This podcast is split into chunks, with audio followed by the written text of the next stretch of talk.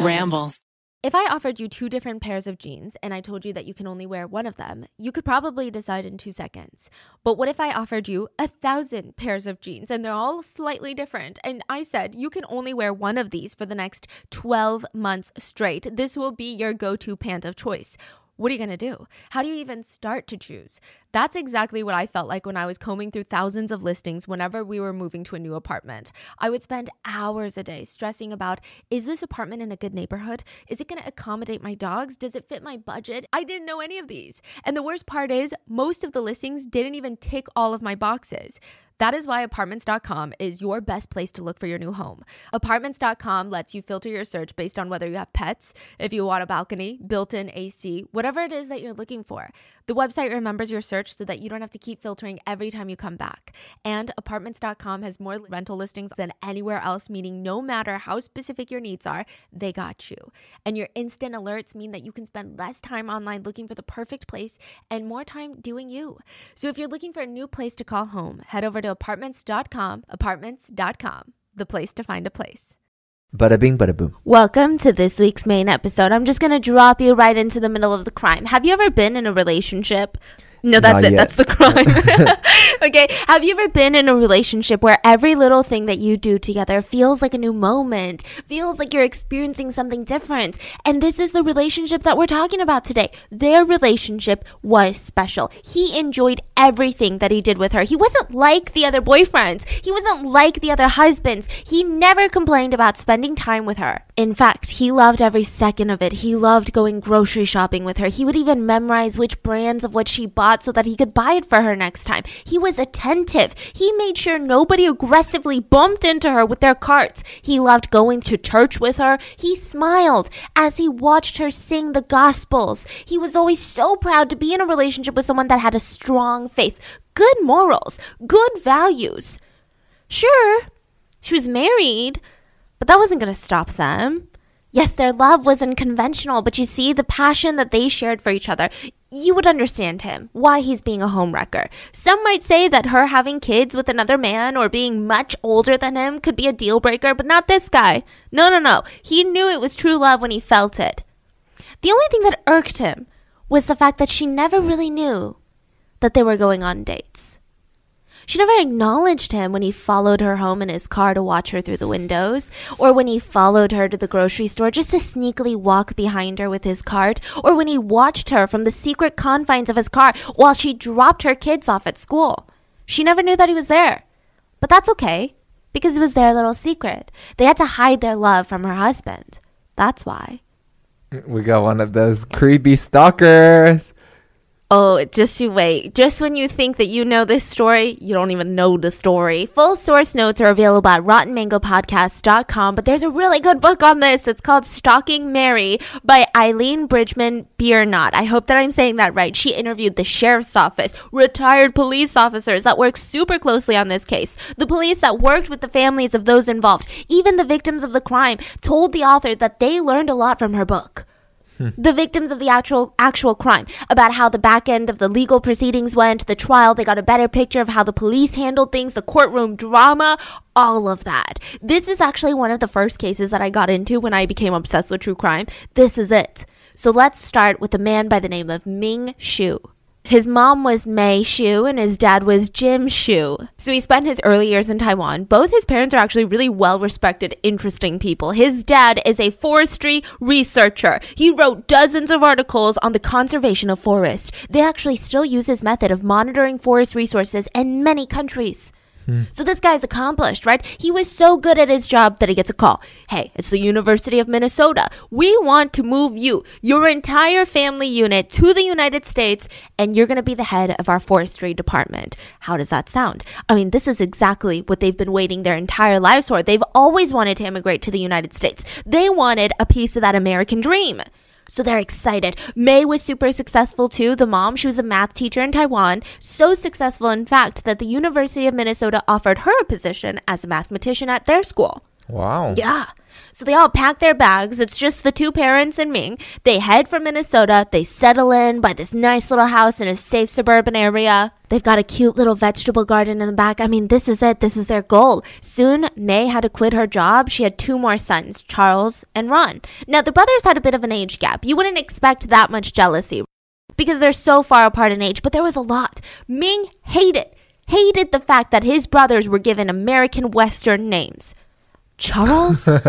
Ron? Meanwhile, he's getting bullied at school. I mean, torn apart because his name is Ming. Uh, I can relate to that. I can relate too. Not really. My legal name's Stefna. But like, yeah, yeah, no, I, I understand the struggle. My sister experienced the struggle. Yeah. Oh, that's the same situation with my sister. She has a Korean legal name and I have an, a, a Western legal name. yeah. But she actually uh, hates her English name. Really? Yeah, she hates her name Cindy. She wants to be called Suyeon. That's, yeah. that's that's cool. yeah. So the younger kids, they seemed smarter as well than Ming himself. Whether naturally or they just worked harder, I'm not really sure. This destroyed Ming.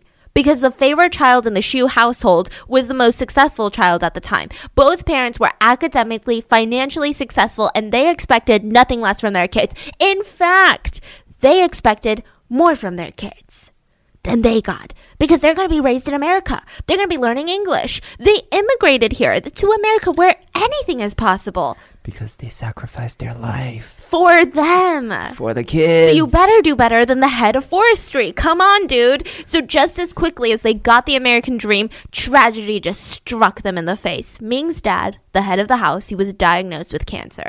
Died 2 years later when Ming was only 11 years old. And he was traumatized, especially because everyone kept telling him, "You got to step up now, 11-year-old. You're going to be the head of the house. You've got to make sure that your brothers are on school at time." Wait, on at school on time. You've got to make sure that they're eating well. You've got to make sure that your mom isn't too stressed. And he took the role of the head of the house very seriously, but not in the way that you would imagine. He decided that as head of the house, he should be treated as such.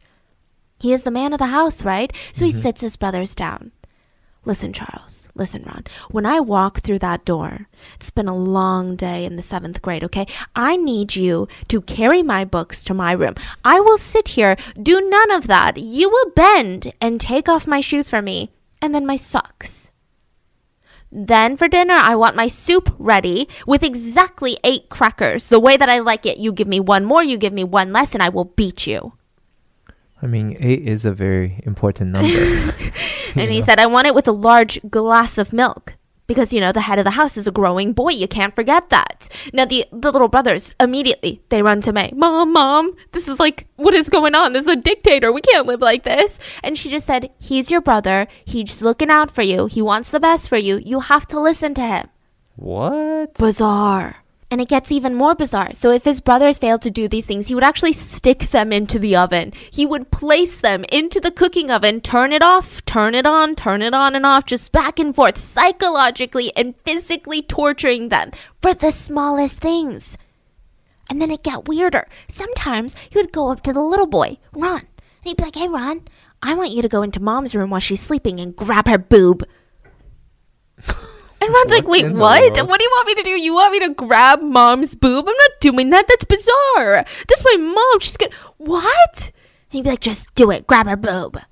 Thankfully, they didn't listen, but the fact that he wanted them to do that is just is strange. So around this time, he starts feeling what he calls pressures, quote unquote pressures in his head. It's it's essentially he's saying that he heard voices, he felt a lot of stress and anxiety, and it was just making his head hurt. And at 14 years old, he gets into this strange habit. He wants to light big things on fire. I'm talking full sized apartment complexes, okay? So he goes to one, he tries to light it on fire. Thankfully, it was put out before damage could be done, and he was arrested. Now, the police are confused. You're talking about a well off kid from a nice family. What's going on? There's no criminal record in any of your family members. What's wrong with you? Why did you do that?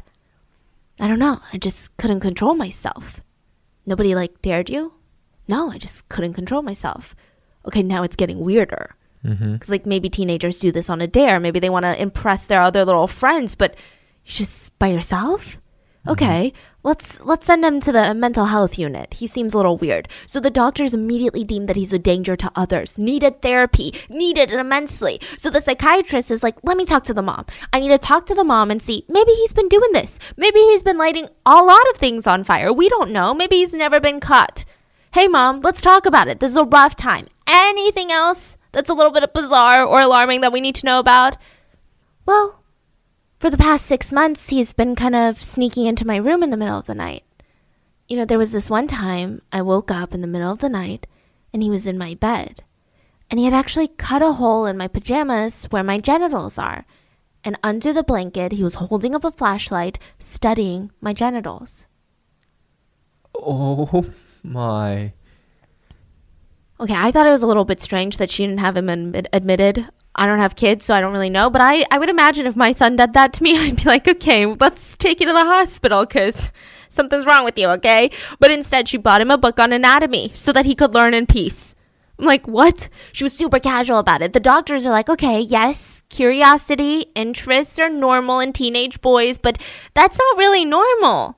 That's a mm. little weird. So, if this young 14 year old does not get the treatment now, bad things are going to happen when he gets older. So, they write it in their notes, gives it to the social worker at the hospital. Now, here's what makes it so bonkers. The social worker is then supposed to relay this urgent message about Ming needing to stay in this hospital, right, to the probation officer. Then the probation officer takes that and presents it to the judge. Then the judge makes the decision. But the, the social worker and the probation officer, they had beef. You have to try this for date night. And I'm not even kidding you, okay? I have done so many of these and I've even posted about it on my YouTube channel and I just got another one in to solve with my entire family. If you guys haven't tried, you gotta check out Unsolved Case Files. It's essentially this murder mystery game that lets you become a cold case detective. Listen, before I started my first one, which was like, I wanna say like a year ago, okay? Before I started it, I was thinking, I'm obsessed with true crime. I'm, I've got investigative skills. I do a lot of research. I'm gonna do this in 20 minutes tops, and I'm gonna be like, wow, that was so easy. But then it got here. It took us hours. And it was so fun every single minute of it. I mean it comes in this beautiful package. You really feel like you're opening a police cold case file. And i thought well am i going to get into the story? Is there going to be a storyline? It's intense. It's like storytelling. There's there's so many aspects. There's so many clues. And it's not easy. It is not easy at all. And the details. Yes, the details. Everyone has a backstory. Everyone's got their own motivations. And it's not just in plain writing. You've got to look everywhere for these. Each unsolved case file has three different objectives to solve. And after each one, you get to open a new envelope with bonus evidence. So the way that it flows is just perfect. You check your theories using the online answer key and you get hints because even the most savvy detective, listen, I thought I was savvy, but I still got stuck a lot. It's really this unique, exciting experience that you can honestly play by yourself if you want, or a group. Just be warned, there might be some arguing, okay? Fun arguing. And it's a really good date night because I just can't imagine anything more romantic than, you know, looking over autopsy reports with my fiance. It's probably one of my funnest date night activities, and I was just blown away by the details. And the feeling that you get at the end, that aha moment, that you caught the killer moment, you feel like you deserve a raise. Right now, they currently have eight different cases available, and I've already solved, I believe, four of them at this point, and I cannot wait for the rest. I'm gonna do all eight, seriously. It's not one of those subscription boxes where you have to pay for six months to get to the end. You can work the entire case and catch the killer in just one evening. So get 20% off your first case today by going to unsolvedcasefiles.com and using the discount code ROTTEN. That's unsolvedcasefiles.com. Use code ROTTEN. So they didn't they didn't they barely communicated. They never got the message. Because of this little beef that they had, Ming was discharged from the hospital and back in school. Never got the treatment that he needed. And that is when he fell in love with an algebra teacher, okay? She was a new teacher, young, beautiful, and Ming was just obsessed, infatuated, and he couldn't help but notice well, the teacher was looking at him too. The teacher, she would just smile at him sometimes. Did she just wink at me? You know what? I love my algebra teacher. But what makes it even better is that she loves me back. It's important to note that the algebra teacher and his mom were also very similar. They were both math teachers that never wore makeup or jewelry, very proper women. They both had very similar energies. They were nurturing, they were motherly, they were bright, they were warm, kind. So it seems like he he had, almost had these inappropriate feelings for his mom and he realized, well, I can't act on them because she's denied it and that's my mom. So he chooses the next closest person, just a random authority figure that reminded him of his mom, his algebra teacher. So, for example, when Ming is in his 20s, he does this weird thing to his mom. He says, Mom, I'm so cold. She's laying in bed. So she's like, Okay, honey, come here. So, you know how like a mom would kind of, uh, like rub the hands together for the little kid. Mm-hmm. She's doing that for this 20 year old dude. And he kept saying, Mommy, I'm so cold. And finally, you know, after about an hour of cuddling, she said, Okay, well, I, I gotta go to sleep. You should probably head to your bed too now. It's time to go to bed. And he just wouldn't. He was like, No, I wanna stay here. Uh, no, you should go to bed. You're like a, you're not a baby. You're 26 years old. You have to sleep in your own bed, okay? And he was so mad about it. He never showed his mom affection ever again. So it seems like he does have some feelings for his mom. So he starts doing really well in school, getting all A's, winning science projects from the state, went to the International Science Fair, won a prize from there, graduated top of his class, voted most likely to succeed by his classmates. This wow. fueled his already developing narcissistic personality disorder. I mean, this guy was on top of the world. He felt like his algebra teacher was just lusting over him. He was getting these crazy grades. I mean, there's nothing that he can't do. He gets into the University of Minnesota. Now, what he didn't realize is that high school is nothing like the real world. After graduating, he spends most of his time just gambling. Gambling and watching porn for hours and hours and hours every single day. Just a lot of porn. And he had the ultimate fantasy. His dream women were like the ones in the movies. You're picturing it now. Megan Fox, right? No, no, not Megan Fox, but the moms. Not the MILFs either the sitcom moms. He wanted a woman that was pure, didn't wear makeup or provocative clothes, just motherly.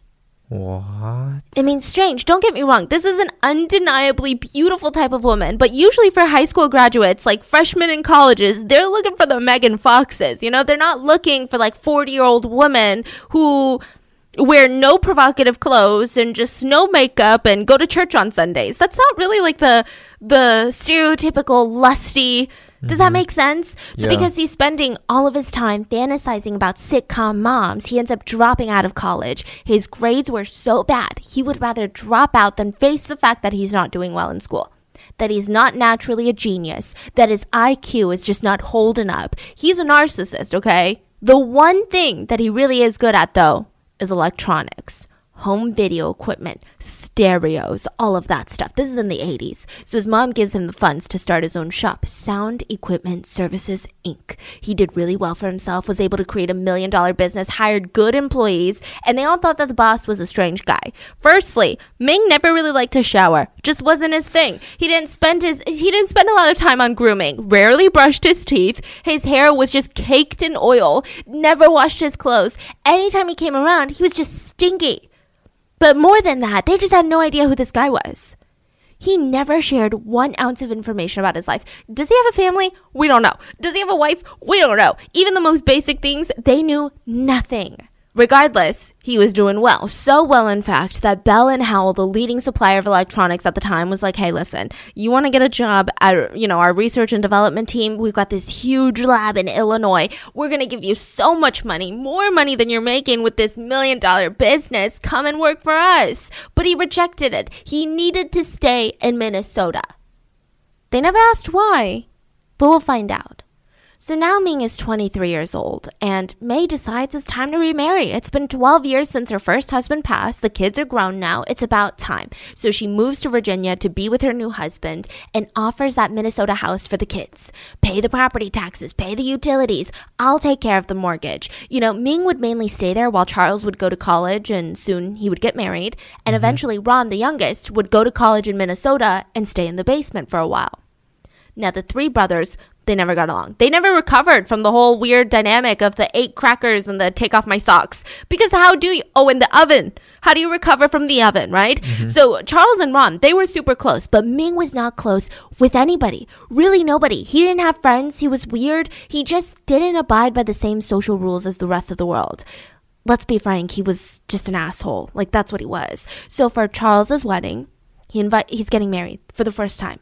Listen, I get it if it's like the ninth wedding, maybe I understand, but the first time this is a massive life event. And of mm-hmm. course, Ming his older brother was invited. And he never showed up. Wow. Didn't tell Charles, didn't have an excuse. It wasn't like a destination wedding. It was literally right there. Didn't send a gift, just didn't go. And the next time they saw each other was very casual, didn't even bring up the wedding. Then Charles had a kid, and Ming never went to see the child. Charles says, I don't think my brother has seen my kid, not even once. We're brothers. We live in the same state. He's literally never seen my child. How does that make sense? Ron, he's staying in the basement, and Ming would yell at him for taking long showers. He's like, I'm the one paying the utilities. He would purposely turn off the hot water fuse for Ron's bathroom. He would purposely clog his shower. And so Ron confronts him about it. Stop doing that. Seriously, what's your deal? Like, I get it, you pay the utilities, but you have such a successful business. Yeah, what's what's the matter? Uh, yeah, what, what happened is so much for head of the house. What's wrong with you? And Ming just loses it, lunges at him, pulls him to the ground, tries to punch him straight in the face. So from then on, even though Ron lived in the basement, he would use the upstairs kitchen from time to time. They just never really talked. I mean, it was so freaking tense. So now Ming truly really has nobody in his life. His mom is gone. His brothers hate him. No friends. Not close with his employees. By himself. So he's got all of this time. What does he do with it? He starts writing in his journals. They were typically fictional stories of his sex life. Mind you, this guy doesn't have a real sex life. He's a speculated virgin in his, you know, 20s. Just one of his imagination where he was a sex god, irresistible, and all these stay-at-home moms wanted him. They couldn't resist him. They wanted to be taken to bed by him. He was James Bond, and these housewives were jello in his hands. He doesn't even know where the G spot is. But the housewives, they're just dying to leave their boring, non sex god husbands for Ming. For just one night with Ming. They would only wear, because this is, I don't know why, they would only wear white bras and undies in this story, and they all collectively wanted Ming's babies. They just wanted to be impregnated by Ming So he literally writes these down. and they were always written in third person. I believe the the court has 1,200 pages of his sexual fantasies Oh written God. in third person. The storylines went something like this. Housewife is bored at home with boring non-sex god husband. She would run errands, casually bumps into Ming. Sex god. Wow, but they're married. She's married. What does she do? Good women would never cheat, so Ming would rape them. Force them to have sex with him. And instead of having a true realistic response to rape, these housewives would fall in love with Ming. They'd be like, "Oh my god, wow, you're you're so well endowed. Your wee wee is huge. Wow, you're so experienced. I've never had an orgasm before. I've never felt like that before." And it would awaken this thirst inside of these housewives and they would beg him to take them to bed again. "Please, let me have your child." That was yeah. So this guy in his 30s at this point, he starts making list of all the actresses that he wants to sleep with. I mean, this is really weird 30-year-old behavior. Right? Maybe this is like 12-year-old behavior. Okay, no, like 15-year-old behavior. But who's the actress? Sitcom moms. Like they did it, they didn't list out the names? No, she did. He did. Oh, okay. Of all the sitcom moms during that time. Oh, okay. It was fascinating, no? Loved women in their mid 30s, wholesome, never wore makeup, just very motherly people. The only non celebrity on his list really was like his algebra teacher from like 15 years ago. And he was obsessed with this one movie called The Teacher, where a high school teacher is so bored by her mundane husband who's traveling all the time. Ah, what a, what a snore, that guy, right? She crosses paths with a former student of hers. Sparks fly. Oh my god, the muscles, so large. So many muscles. Where did you get them? Do they sell them somewhere? They start this wild affair, right? A lot of softcore porn in this movie, okay, allegedly. The teacher goes from being a very quiet character to being sexually libera- liberated, just free by a former student. And he would watch it over and over and over again alone in his room while he wrote fanfic about it. So this is his fanfic.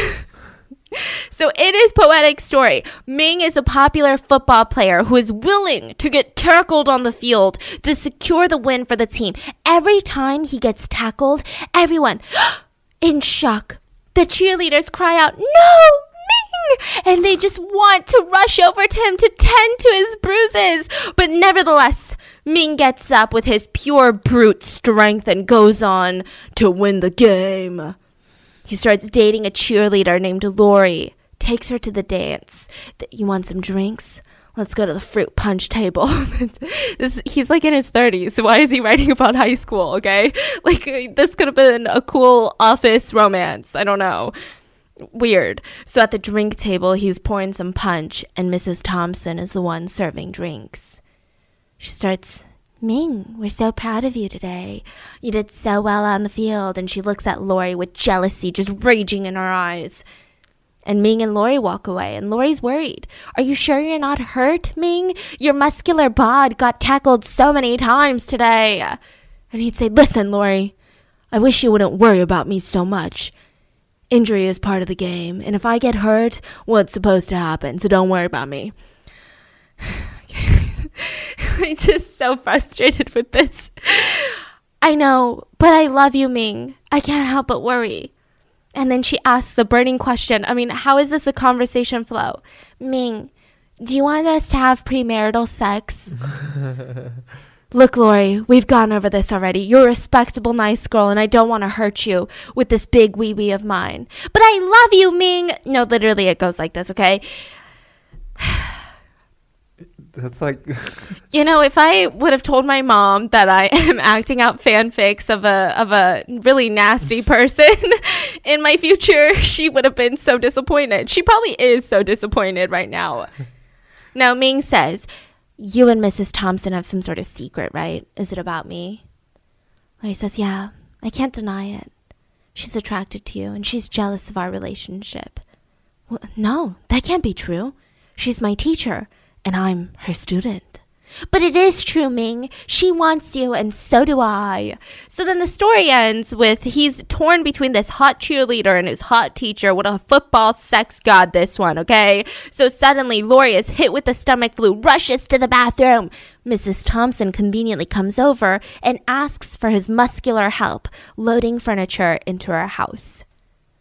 And after he does that testosterone pumping, they're sitting on the couch and they have an affair. They do it. While they're doing it, she tells him, My husband sucks and I'm so glad to have found you, Ming. You're the best, Ming. So, in all of his stories, he is the recipient of pure love, admiration, jealousy, power, stud muffin, the best Chad that ever existed, the chattiest of all Chads. But in real life, his life was the complete opposite. Couldn't be further from the truth. He did run into some uh, trouble with the police for a killing that happened in his store. There were a lot of break ins at his electronics store, and Ming was sick of it. So he decides to sleep in his shop with an arsenal of licensed guns. And when two people break in one night, he happened to be there. He grabs a gun and shoots both of them. One of them dies on the spot, the other is taken to the hospital and then to prison. He was never charged with any killings. So he starts stalking women. He's bored. He's got free time. His journals aren't cutting it. And eh, all of the women that he is kind of attracted to is very similar to his mom. They're all teachers of some sort, or they're all, you know, authority figures, motherly in their 40s. And he starts, you know, becoming obsessed with this one woman. He would break into her mother in law's house, hold her mother in law's at gunpoint, demanding to know where the young couple is so that he could stalk the wife.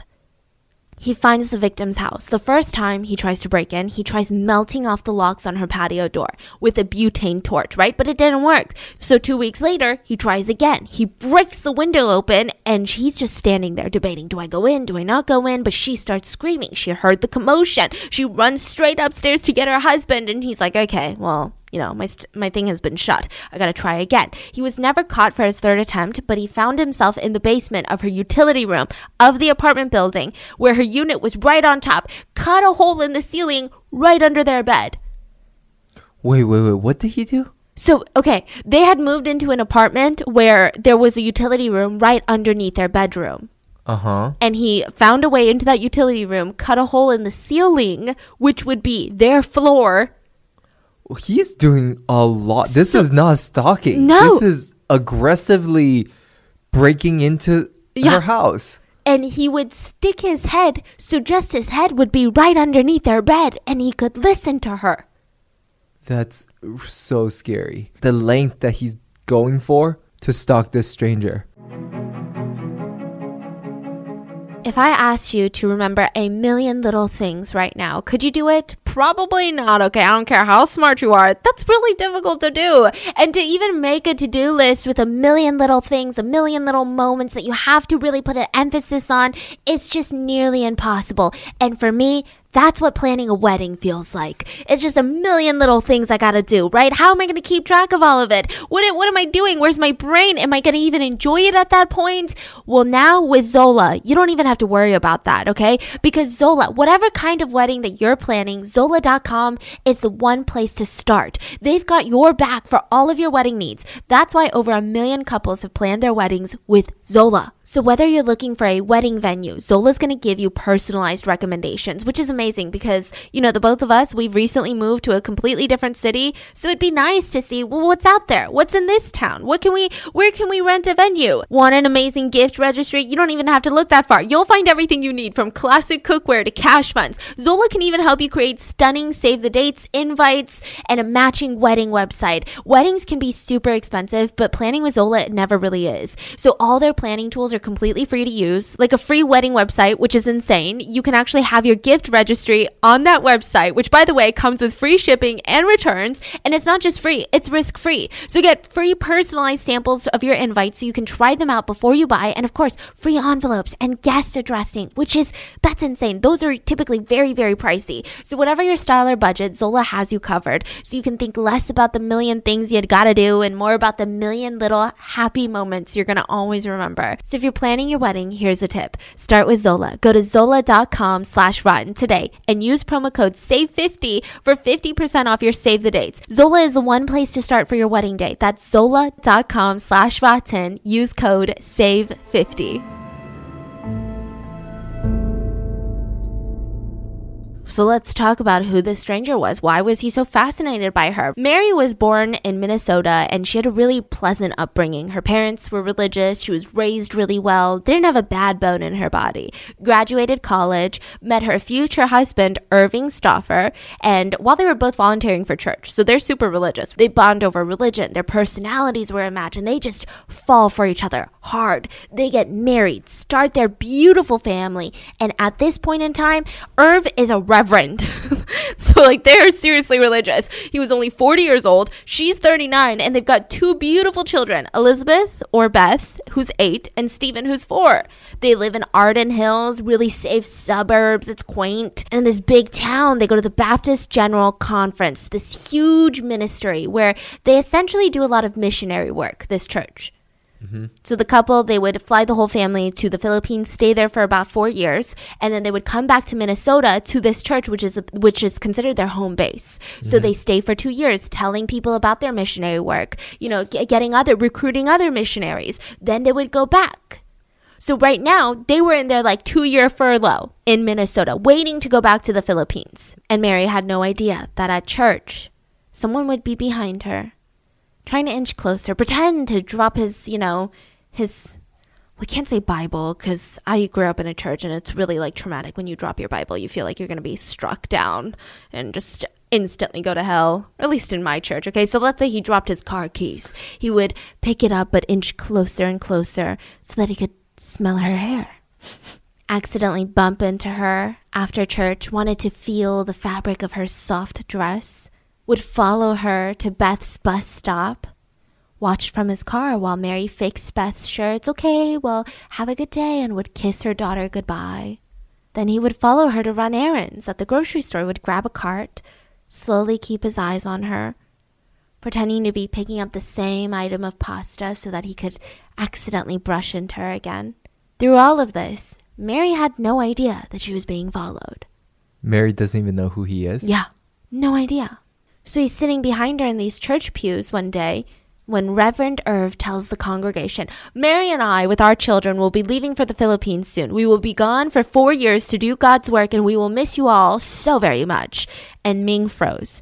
What the fork did they just say? Four years? No, this can't be right. He can't be taking my Mary and his head starts ringing. All he wanted to do was stand up, pick Mary up, and run out of that church screaming, "This can't be happening!" So he rushes home after service. He's like, "No, no, no, uh, no, this, no, this isn't real." So he's like, "I need to, I need to let out this energy." He starts trying to masturbate to his thoughts about Mary. Yeah, bizarre dude, okay, but it wasn't working. This in his head is a, is a sign. The masturbation's not working. It's because she's leaving.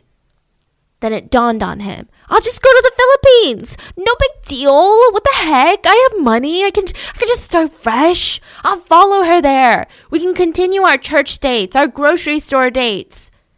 No, but my shop. What if she sees me? No, but that's just it, isn't it? Mary wants to see me.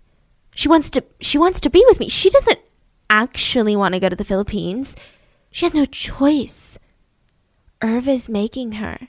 Maybe that's why she wanted him to announce it to the church because she knew that I would be there and I'd be listening and she wants me to do something about it. She wants me to rescue her. But I have to do it before she leaves. She leaves on Wednesday. So he starts scribbling in his journal a whole story about how Mary is demanding sex from Ming. Okay, she can't resist him. She wants to bear his children. He starts prepping his house, mainly his closet. Takes out all the furniture, the rods for hanging clothes, puts in chains, locks, make sure that the doors are secured so that she can't break it open. Oh my. The screws of the hinges are on tight, then he gets a blanket and a pillow. Now for the food, he goes to the grocery store and buys all her favorites. He knows that once Mary is with him, their lives are going to change. She's going to realize that she's madly in love with him and uh, this he's more than she's going to want him more than he wants her. They're going to be married, they're going to have children together, live happily ever after. Meanwhile, the Stauffer's life was pure chaos, hectic. They had to pack all their things, make sure their kids are ready for the trip. They're taking a four year old and eight year old to do missionary work. This is going to be insane. Not to mention all the strange break ins that they had recently but they can't stop working. On their huge list of errands, Beth needed a haircut before Wednesday. So around 3:45 p.m., Mary and Beth get into the car, skr head to the salon. It was just the two of them in their car, but they weren't alone. They were being followed by Ming. He parks at a nearby park a few blocks away, Hazelnut Park, wearing this thick leather jacket. Hot summer ran from the park to the hair salon, starts hiding behind some bushes to get a good view of the salon, right? He's trying to see how many people are there. When are they going to come out? There were so many people who saw him that day. They all thought it was strange. It's so hot. Why, why is he wearing a leather jacket? Why is he crouching there? It looks like he's like hiding or something. But none of them saw that he had a gun. And that's when he saw it the perfect opportunity for his disgusting crime. The parking lot was relatively empty. Not many people around. Mary and Beth are walking out to their car, and he jumps up in front of them, puts the gun straight to the daughter. Get in the car, I need a ride. So he forces Mary into the driver's seat while he's with Beth, still pointing the gun at her. Drive. Get on the freeway ramp, 135 West. Mary's trying her best to stay calm. I mean, things are complicated. One thing if she were alone, right? But her daughter's there. She has to do the absolute best she can to ensure her daughter's safety. And she keeps she keeps trying to reason with him. Is something wrong? Are you in trouble? Listen, we're Christians. If you have a problem, we have a lot of people who can try to help. We have a whole community of people. We were supposed to be home soon. I'm having dinner with my sister. She's coming over and my, and my husband is expecting me home. They're going to they're going to be worried.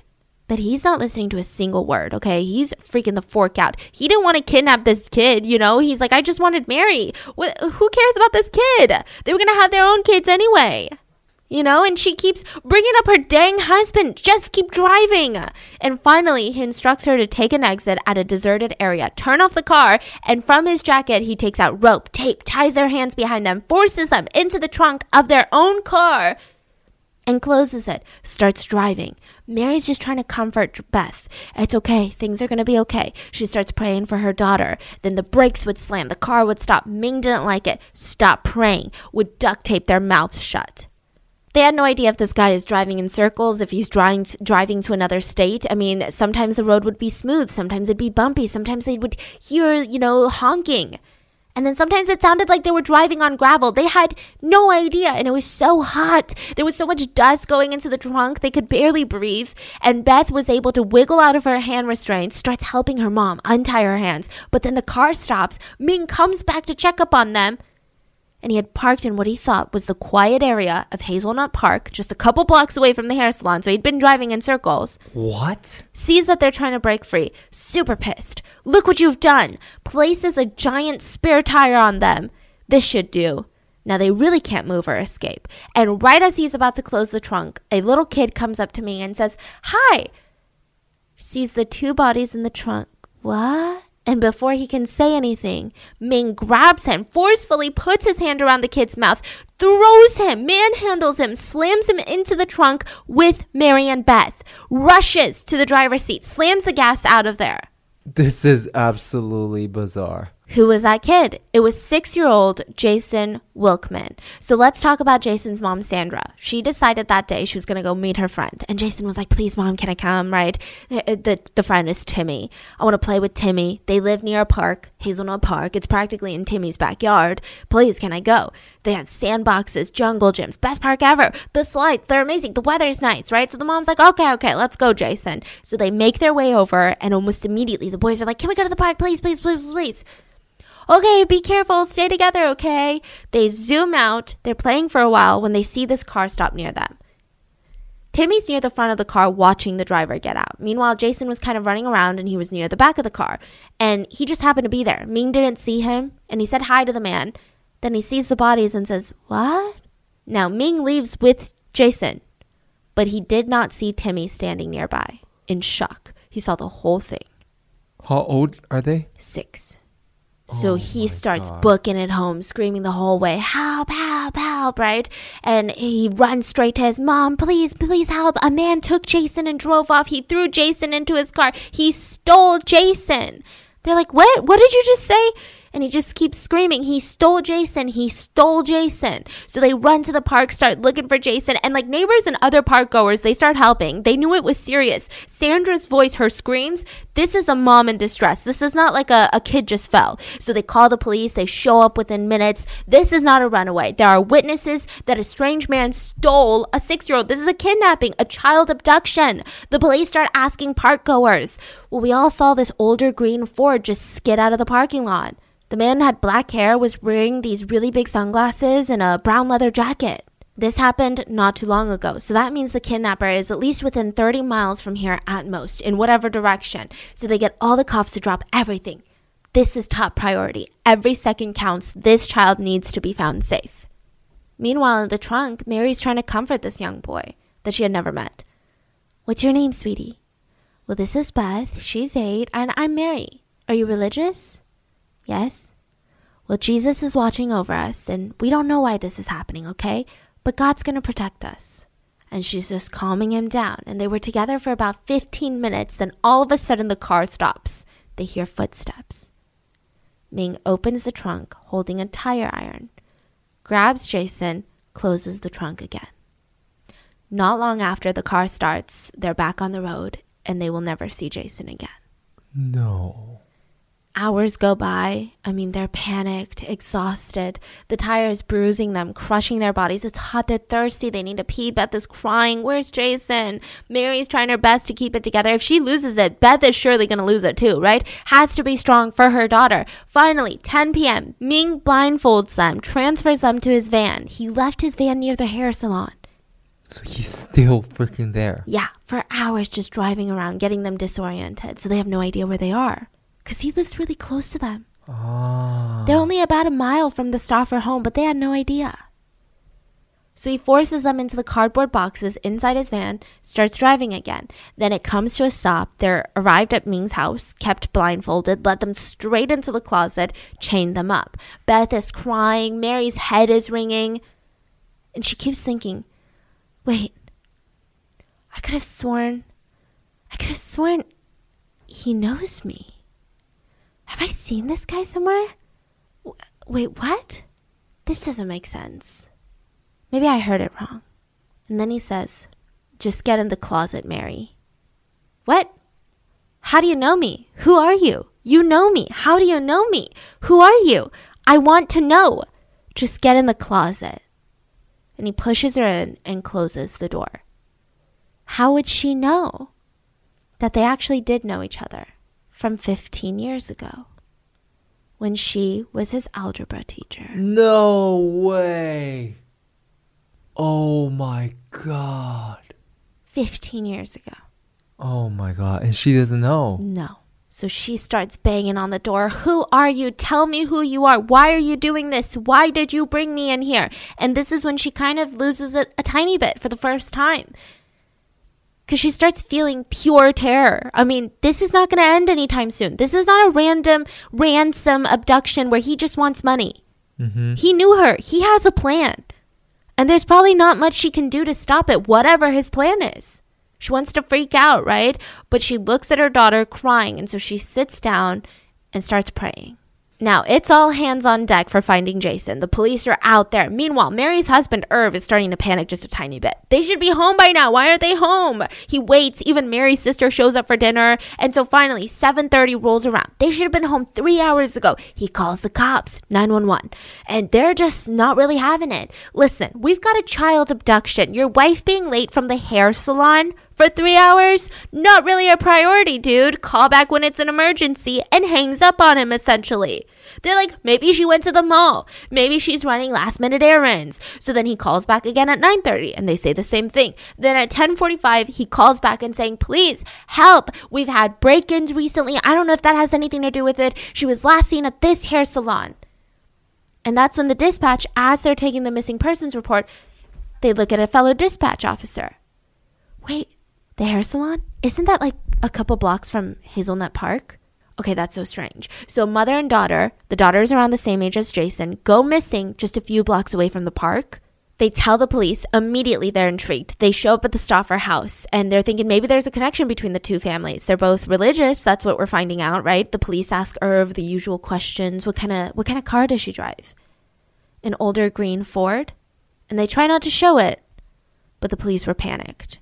The two families, they don't know each other. And Jason was last seen being kidnapped, what sounds like Mary Stauffer's car.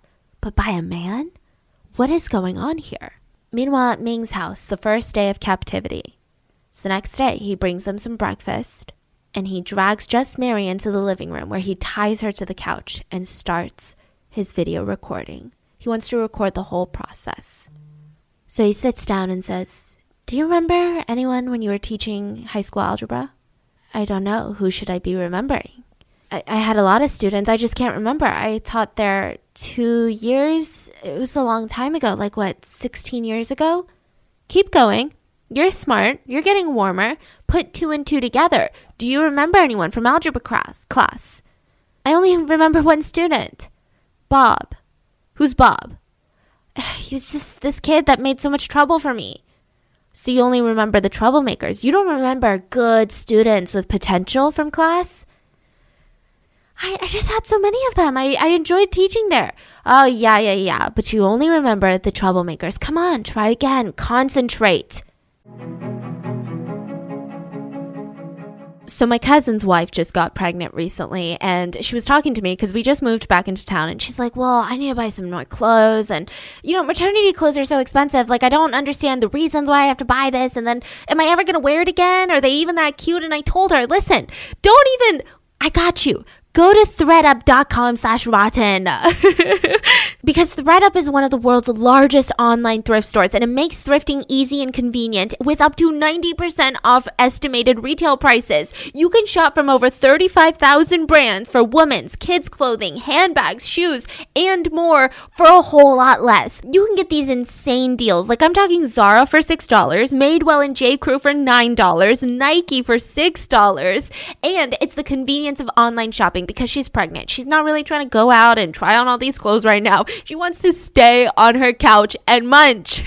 and it's never been easier. With ThredUp, you can customize your search by your size, style, and budget so that you can find the best deals instantly. And you're going to get these high quality condition clothes. And some of them even have their tags still delivered right to your door. So she's already ordering a ton of stuff to her house. And she's so excited because, I mean, she thought that she would have to spend an arm and a leg for maternity clothes. Then she has to worry about buying clothes for the baby. With ThredUp, it makes it a whole lot less stressful, not only on you and your wallet, but also the planet because thrifting keeps clothes in circulation and out of landfills. So you can feel really, really good about it. And here's the best part they also have an easy return policy, so it makes it completely worry free. She doesn't have to stress about really anything. so you can get the styles that you love at a fraction of the price. Whether you're looking for maternity clothes, maybe kids' clothes, maybe you're just looking for a fresh summer wardrobe, you'll look and feel good with ThredUp. And for Rotten Mango listeners, here's an exclusive offer just for you. Get an extra 30% off your first order at thredup.com slash rotten. That's T-H-R-E-D-U-P dot com slash rotten for 30% off your first order. thredup.com slash rotten for an extra 30% off today. Terms apply. And Ming is progressively getting more and more frustrated and angry. How could it be that the woman that he'd been stalking for the past like decade, first of all, isn't in love with him and doesn't even remember him? So he starts fle- feeding her lies. You flunked me in math class. And it's time I get my revenge because of you. I didn't get a scholarship. And instead of college, I went to the Vietnam War and I became a prisoner of war. This is not true at all. You ruined my life, Mrs. Stauffer. But that's not all, Mary. Do you remember passing me once in the hallway at the University of Minnesota? I said hello to you, regardless of you flanking me, and you smiled and walked past me. And I'm thinking, what's this? I'm her former student and she just passes by me. She's like, I'm sorry. I'm sorry. I, I probably, I don't even, what year was this? I can't even imagine a reason that I was at the university, but if I was, I probably had too much on my mind and I didn't notice you, and I'm, I'm sorry if you were hurt. Well, sorry doesn't cut it. These things burn in my mind for all these years, and it's crystal clear to me why my life is hell. You, you ignored me. And he says that before they do anything else, he needs to take his revenge. So there are transcripts that are provided inside the book. That's really good, Stalking Mary. But the whole transcript reads strangely. And I kept rereading it and I was like, why? Why does this not make sense to me? Okay. Am I an idiot? What's going on? And I think it has to do with the fact that he's not trying to psychologically torture her. This is not him sitting her down, trying to get her scared, trying to be like, oh, yeah, I'm going to seek revenge, right? But essentially, he's not even really communicating with her the flow of the conversation is just bizarre. And I realized, or this is my own opinion, is that he's following his own flow. It feels like he's almost setting up a scene for a movie. Like, you know, when you are trying to feed, direct the interview questions at a job interview so that you can talk about something great that you did at your previous job? Mm-hmm. It's kind of like that feeling it's not a natural flow. It's almost like he had something that he wanted to say, so he's just trying to work it into the conversation. Mm-hmm. Or at least that's my personal opinion. Ma- make it very James Bond. And he'd say things like, I can make things tough or easy on you. The power is still with you. That's the irony of all of this. But if you want to make things rough on both of us, I can be just as tough. If I had to break into your house and take you by force, I would have. That's how extreme I would have gone. You don't realize who you're dealing with someone who is determined. And then he lets her know that his idea of revenge is to rape her. And she keeps saying, I'd rather you hit me than rape me. And he said, Well, I prefer that I don't leave any marks on you. You'll probably have emotional scars, but that's the beauty of things. You'll have the feeling that I had. And he proceeds to brutally rape her on camera. And afterwards, she asks, What do you want with me? You raped me, humiliated me. What more do you want? And he says, Are you kidding? I haven't even gotten started. Do you think 10 minutes is going to solve a couple of years? You think that's going to be that? I waited all these 15 years. And he goes on to tell Mary what he wants that his brother Charles has a happy wife and a happy family, and he wants that too. And Mary straight up tells him, Yeah, no, that's not going to happen. Mm-mm. You say you're loving me, but I'm saying that you're raping me. And he kept saying, Why do you reject me? I mean, just so bizarre. So he continues to rape her every single day for the next 50 days of her captivity. And he would record a lot of these sessions. She would ask about it and he said, "Well, I'm recording it because if I'm ever angry at you again, I'll just I'll just watch it because I'm going to release you one day." That's what he told her. I'm going to release you eventually and I'm going to rewatch these instead of raping you again. Besides, you're a Christian. So because I have these tapes, you're never going to go to the cops. Imagine I leak these tapes. You think they want a missionary doing all these, you know, on the internet? So she would be thrown back into the damp, tiny airless closet where they would they would be forced to pee and poo in a bucket. So imagine how toxic this just dark space is. And every time she would come back from these brutal assaults, Beth would ask her, "Mom, why are you crying?" And she would say, "Oh, I just I just miss your dad. That's all." And they would start praying. To make matters worse, Ming could not perform. So his delusions that Mary would leave her husband after he rapes her were shattered. So instead of facing the reality, he blamed it on her. He was like, if you show me affection, then it'd be easier for me to climax. And she refused. So at one point, he gets so angry that he asks her, Have you ever seen anybody die from suffocation? It takes about four to five minutes. Grabs a plastic bag, drags Mary to the closet, and puts the plastic bag on Beth's head. Oh my god. So she's like, okay, okay, okay, you're right, you're right. So she kisses him on the cheek and he screams, not good enough. So then she kisses him on the lips and he takes the bag off of Beth. And at that point forward, from then she was forced into cooperation. I mean, she did it all mechanically, but he would even force her to like lay in bed with him afterwards. So the news of the kidnapping starts spreading and Ming starts freaking out a bit. So he decides he's going to calm the press and the police, throw them off his scent by having Mary write a letter to her husband. Saying things like, listen, things are just moving too fast. Keep our flight plans. Maybe I'll show up. We're at a hotel. Love you. It's not a kidnapping. And what did they think? So Irv immediately sends it to the FBI and they don't believe the letter. They're like, okay, well, it's a kidnapping. We know it's a kidnapping. So we're not going to leak this in case the kidnapper gets pissed. So the, even the FBI, they only had a couple agents that knew that Irv got a letter they were keeping it under wraps. So mm-hmm. Wednesday comes and passes, and the two are never released. And they start forming this routine, you know? They're allowed to bathe, they're finally, you know, allowed to shower. Mary convinces Ming that Beth needs nutrition. So she starts cooking for them in the kitchen. While they're chained up, the blinds are drawn, and Ming's holding a gun, making sure that nobody tries to run. They would all sit there sharing a meal together. I mean, it was sick and twisted. Mary's birthday would come around. Ming brings home a cake and birthday cards. They all sing happy birthday. In his head, he's thinking, we're moving in the right direction. This is a perfect family. And Beth is really mature for her age. She never tried to question or anger Ming, understood their situation, tried to keep up morale for her mom, but she started uh, developing a stress response where she would pull out hair one by one and roll it into a ball and they found a slip with Ming's address on it. So they memorized it together, threw the bag away so that he would never see that they knew.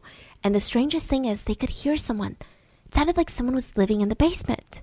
so they start trying to pound on the floor to get get whatever that person is to hear them. But Ron never heard them. He knew that others were home. He thought that Ming finally got a girlfriend. And he would actually mention to his friends, who the hell would be in their right mind to date my brother? Like, I, poor woman, right? But the kitchen was always so clean since she started dating Ming. And Ron was just never close enough to ask these questions anyway. So he genuinely thought that Ming had a girlfriend. Oh my God. Mary and Beth thought about writing a note, leaving it in the kitchen for Ron. But what if Ming found it first? So they never wrote that note.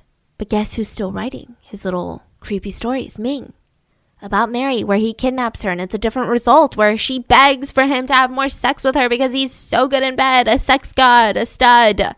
So meanwhile, the press is still going crazy. So he has Mary write two more letters, one more to her husband and one to her parents. So meanwhile, Mary and Beth were held captive for the past 24 days, and he decides that they've got to go on a work trip to Chicago, rents an RV, drives across state lines, and has them in this RV for like four days. So here's the crazy thing. You're thinking, well, why didn't, why didn't they tell someone? Mm-hmm. First of all, he had them chained. He took Mary's glasses so that she couldn't see well. He never slept really deeply and he would constantly tell Mary that he has nothing to lose. If you yell for help, not only will I kill your daughter, I will kill anybody that's near me, and that blood is on your hands. And Mary, literally being just the kind soul she is, she could not. Yeah. She could not put anyone else in danger. They would even go into Sears and Kmart together where they would buy groceries. I mean, she was terrified. So then when they come back, they're back in the closet. He actually even took them to see 4th of July fireworks where there were hundreds of people gathered at Como Lake. Again, she was terrified. So when his brother Ron decides to go to Taiwan for more schooling, he decides to upgrade Mary and Beth to the larger closet. Now, this was another crushing day for Mary. Yes, it's a bigger closet, but Ming seemed stressed. He was on the phone a lot, and he said that the owners of the house were coming in August. So they needed to leave. He wanted to get a, a an RV, a long term rental, for them to stay in. And she said that was the day she realized he is never letting us go. So The owner of the house is mom. wow. Yeah. So one day when he's at work, she starts working on getting herself free. Mary, she does un- undoes the hinges of the closet door because he didn't reinforce them on this one. He was mm-hmm. getting comfortable. He thought all these times that they went out together and she didn't say anything was not because of fear. Well, it was because she wanted to be with him. So finally, she finds the phone in the kitchen. 911. This is Mary Stauffer. You've been looking for me and my daughter. Please help. Gives them the address. The owner is Ming Shu. He's not home right now, but he could be anytime. He has weapons. He told us that he will kill anyone that comes too close or before letting us escape. So they decide to wait for the police in a bush nearby instead of, instead of staying inside. They did not know that the police were already there. What? So the police, they're staking out the place, trying to find a way to get in, and that's when they realize, okay, that's Mary and Beth, right? So they rush him into the car and they start driving to the station. And on the way, the officer says, Is Jason Wilkman in the house? Huh? Jason? You didn't find him? Ming said that he let him go at a place where he could be found. We haven't seen Jason since the first night Ming took us. And that's when every single adult, the two cops and Mary in the car, knew what had happened. But Beth kept saying, Mommy, what happened to Jason? Did Ming take him home? And they were just quiet. So when they get to the police station, they start reading Mary her rights. She's like, What? Why? Mm-hmm. Because we don't know whether you, or not you were complicit in your own disappearance yet. So she's read her rights. She's rushed to the hospital. All of their injuries are looked at. For the past seven weeks, close to two months, Mary had lost close to 20 pounds during her captivity. Meanwhile, the police were successfully able to arrest Ming at work without incident, and the press are just going nuts over it. Now, on behalf of police planning, Ming and Mary actually bump into each other outside the courthouse on the parking ramp. I mean, obviously they're escorted by FBI agents, by the police, but he just starts screaming, Why did you go? Why did you run? Why today? He genuinely didn't understand why Mary left. It just didn't make sense to him. So the first trial was the kidnapping of Mary and Beth Stauffer. They were not even allowed to discuss Jason Wilkman or even talk about how he was part of the crime, that he was in the trunk with them.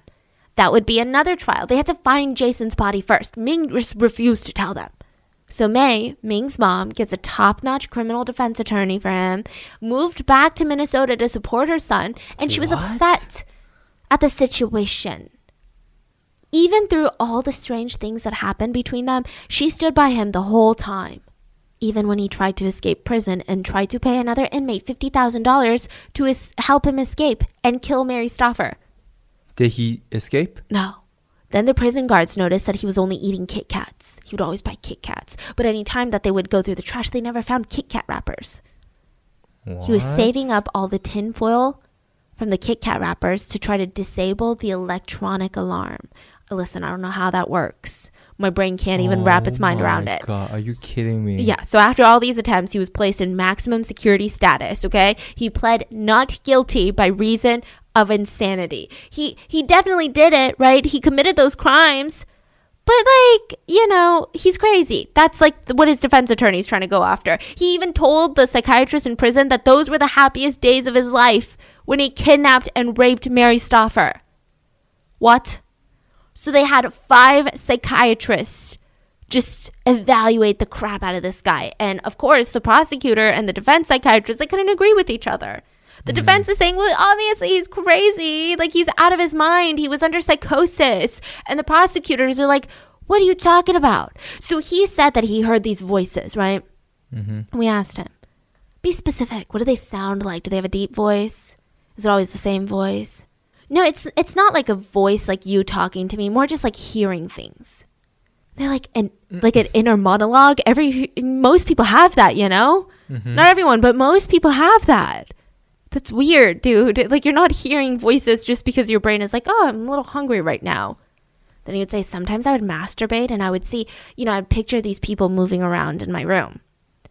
They're like, "We don't think he's hallucinating. We think that he's having sexual imagination while he's masturbating, which is again a very healthy normal brain." There was no test that they could do that could show that there was brain damage done, and all of the other tests, I mean, they came back that yeah, he probably had antisocial personality disorder. He had all of he had narcissistic personality disorder. He had something where um fork i forgot what it's called but it's a thing where stalkers believe it's a delusional disorder where you believe that the victim is in love with you it's like when you see a celebrity, you've never met them, they're married, they might even not be into your gender, but you in your heart, you're like, no, that person loves me. Like those stalker fans, you know? And anytime that they release a song, you're like, no, no, no, this was, they're literally singing about me. But we mm. have to be covert because paparazzi. Yeah, yeah.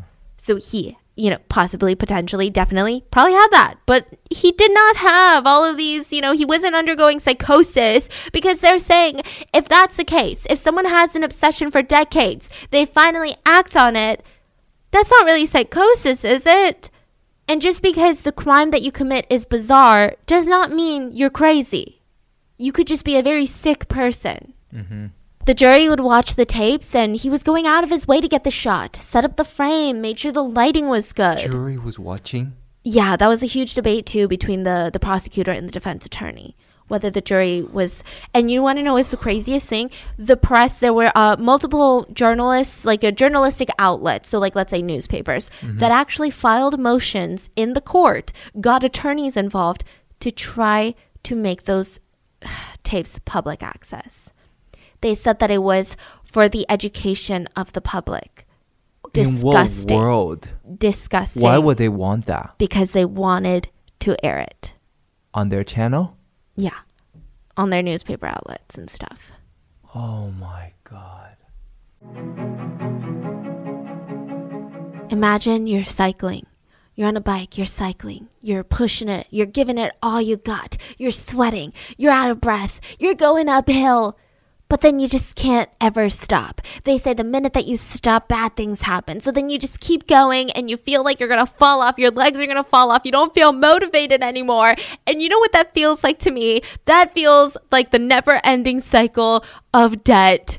Listen, I've been there. I have had this overwhelming sense of like, oh man, if I look at my credit card statements, it's just going to ruin my day. I don't even want to look at it. Maybe if I don't see it, the balance will just go away magically. Yeah, that's how banks work, okay? So with Upstart, they can actually help you make that final payment so that you can finally start getting ahead. So many Americans recently have experienced financial hardship in the last year, and Upstart can help you regain your footing and get things back on track. It's a fast and easy way to pay off your debt with a personal loan all online. So whether it's paying off those credit cards, consolidating high interest debt, or funding personal expenses, over half a million people have used Upstart to get one fixed monthly payment.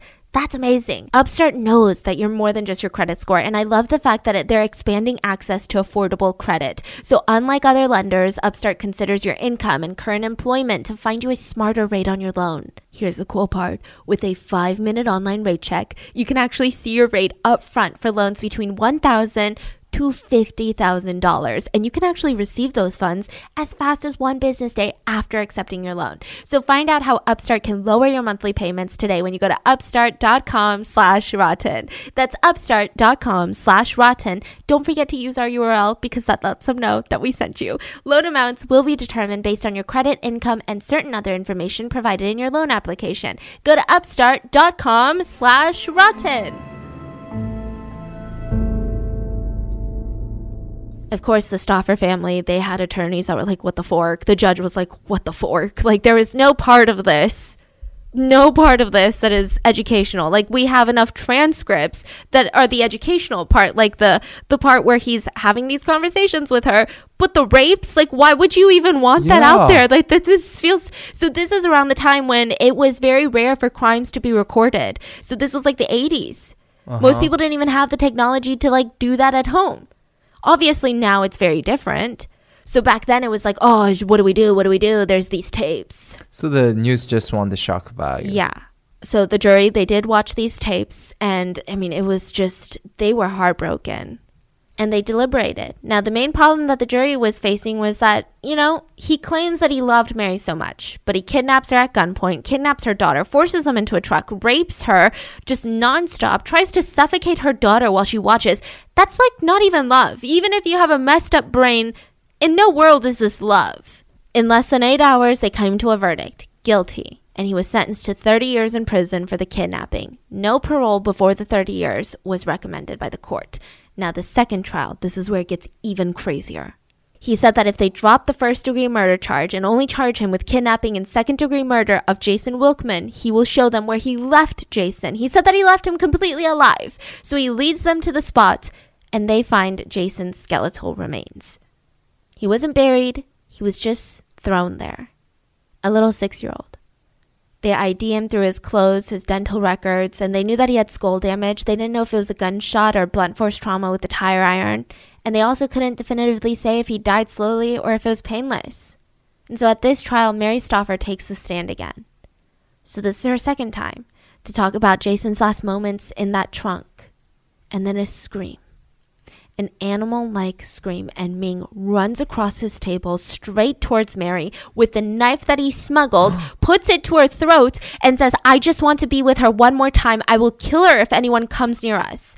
And starts holding Mary hostage in front of the judge, the courtroom, and the jury.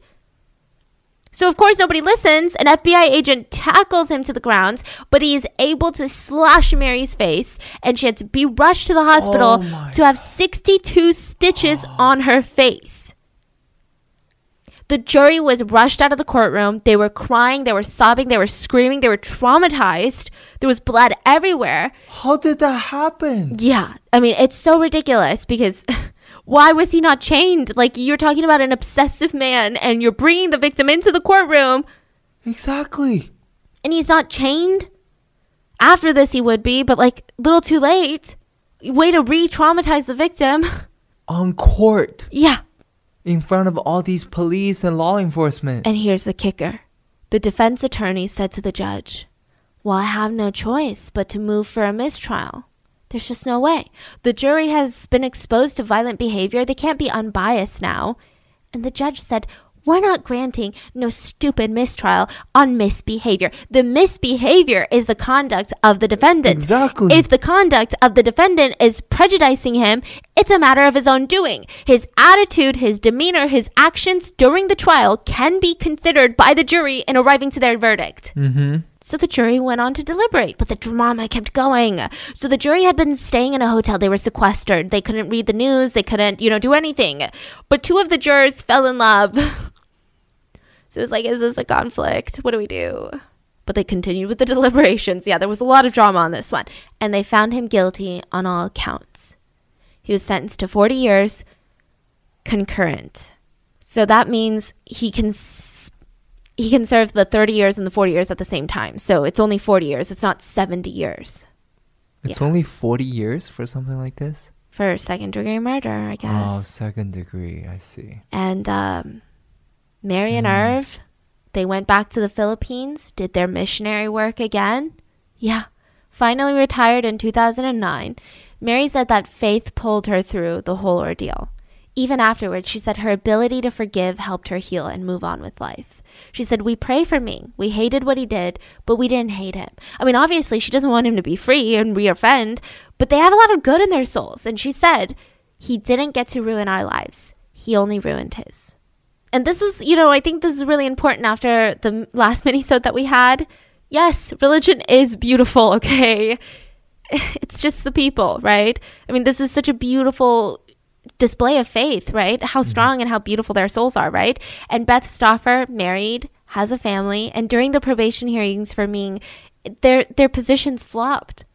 So Mary was the one protecting Beth, but now Beth was like this protective figure, just protecting her mom throughout all of this Wow. during the trials and all of that. She's just, yeah. And even the doctors alerted the courts listen, Ming probably shouldn't be let out. He's highly likely to engage in harmful acts of sexual misconduct because he's never really been treated for his delusions. He's a loner with no friends. The only person who he can stay with is his mom, and she's only enabling him. He plays victim, and she believes it. She's all aboard. She says, Oh, the only reason he's serving this much time is because he's Asian. I want to punch her. And so, even after the trials ended, he filed a motion to get the videotapes back because they were his property. These included the rapes of Mary. So, the court legally agreed it was his property. So, they returned it.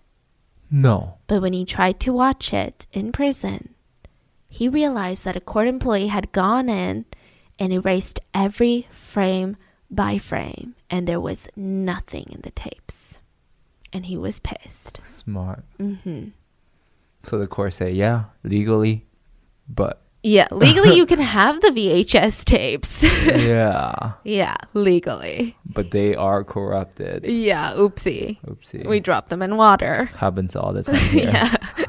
it's just the thing.